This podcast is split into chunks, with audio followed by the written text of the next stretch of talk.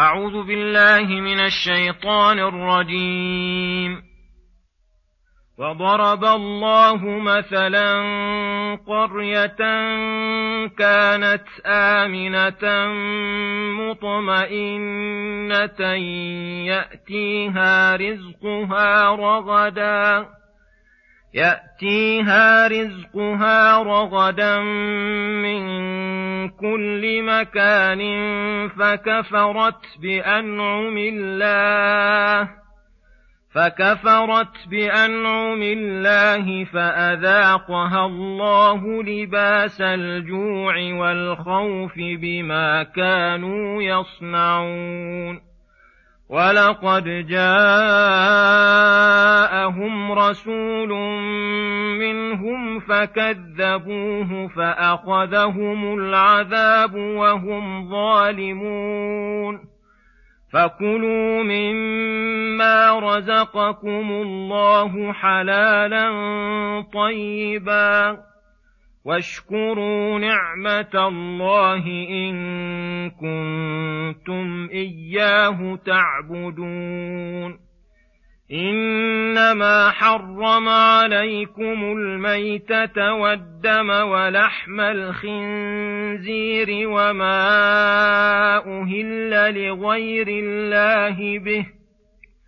فمن اضطر غير باغ ولا عاد فإن الله غفور رحيم. ولا تقولوا لما تصف ألسنتكم الكذب هذا حلال وهذا حرام لتفتروا على الله الكذب.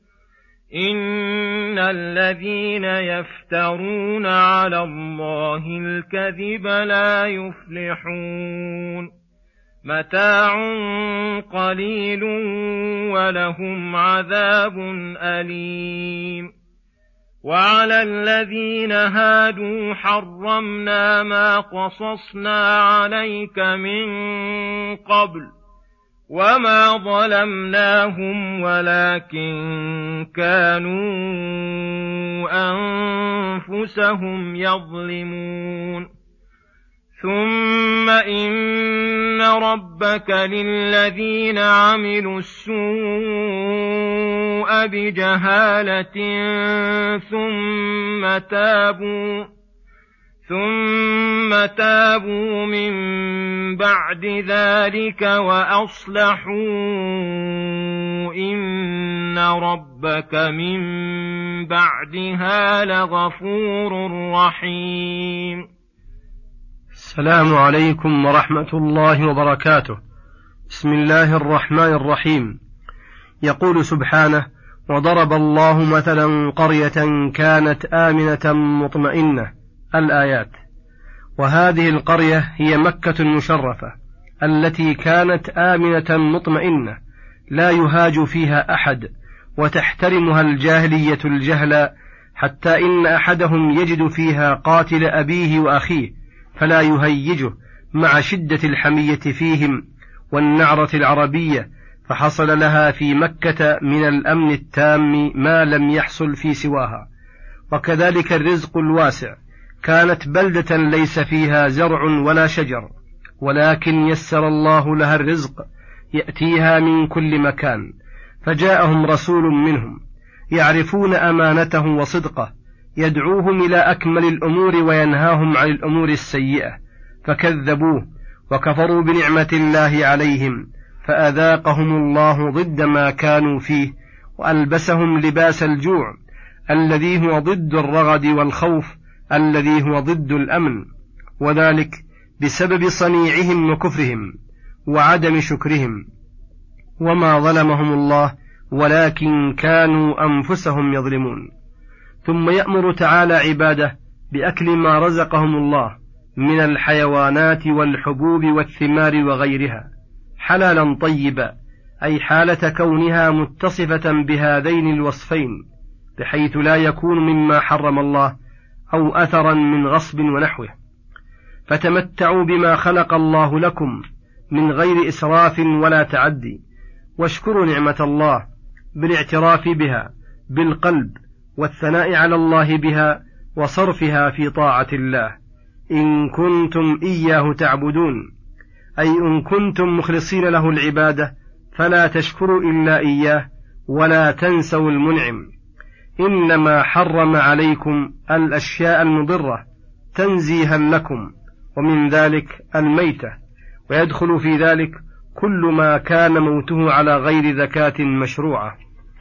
ويستثنى منه ميتة الجراد والسمك والدم المسفوح أي محرم. وأما ما يبقى في العروق واللحم من الدم فلا يضر. ولحم الخنزير لقذارته وخبثه وذلك شامل للحمه وشحمه وجميع أجزائه. وما أهل لغير الله به كالذي يذبح للأصنام والقبور ونحوها لأنه مقصود به الشرك فمن اضطر إلى شيء من المحرمات بأن حملته الضرورة وخاف إن لم يأكل أن يهلك فلا جناه عليه إذا كان غير باغ ولا عاد. أي إذا لم يرد أكل المحرم وهو غير مضطر ولا متعد الحلال إلى الحرام أو متجاوز لما زاد على قدر الضرورة فهذا الذي حرمه الله من المباحات. ولا تقولوا لما تصف ألسنتكم الكذب هذا حلال وهذا حرام أي لا تحرموا وتحللوا من تلقاء أنفسكم كذبا وافتراء على الله وتقولا عليه لتفتروا على الله الكذب إن الذين يفترون على الله الكذب لا يفلحون لا في الدنيا ولا في الآخرة. ولا بد أن يظهر الله خزيهم وإن تمتعوا في الدنيا فإنه متاع قليل ومصيرهم إلى النار ولهم عذاب أليم. فالله تعالى ما حرم علينا إلا الخبيثات تفضلا منه وصيانة عن كل مستقذر. وأما الذين هادوا فحرم الله عليهم طيبات أحلت لهم بسبب ظلمهم عقوبة لهم كما قصه في سورة الأنعام في قوله وعلى الذين هادوا حرمنا كل ذي ظفر ومن البقر والغنم حرمنا عليهم شحومهما إلا ما حملت ظهورهما أو الحوايا أو ما اختلط بعظم ذلك جزيناهم ببغيهم وإنا لصادقون. ثم يقول سبحانه ثم إن ربك للذين عملوا السوء بجهالة ثم تابوا من بعد ذلك وأصلحوا إن ربك من بعدها لغفور رحيم.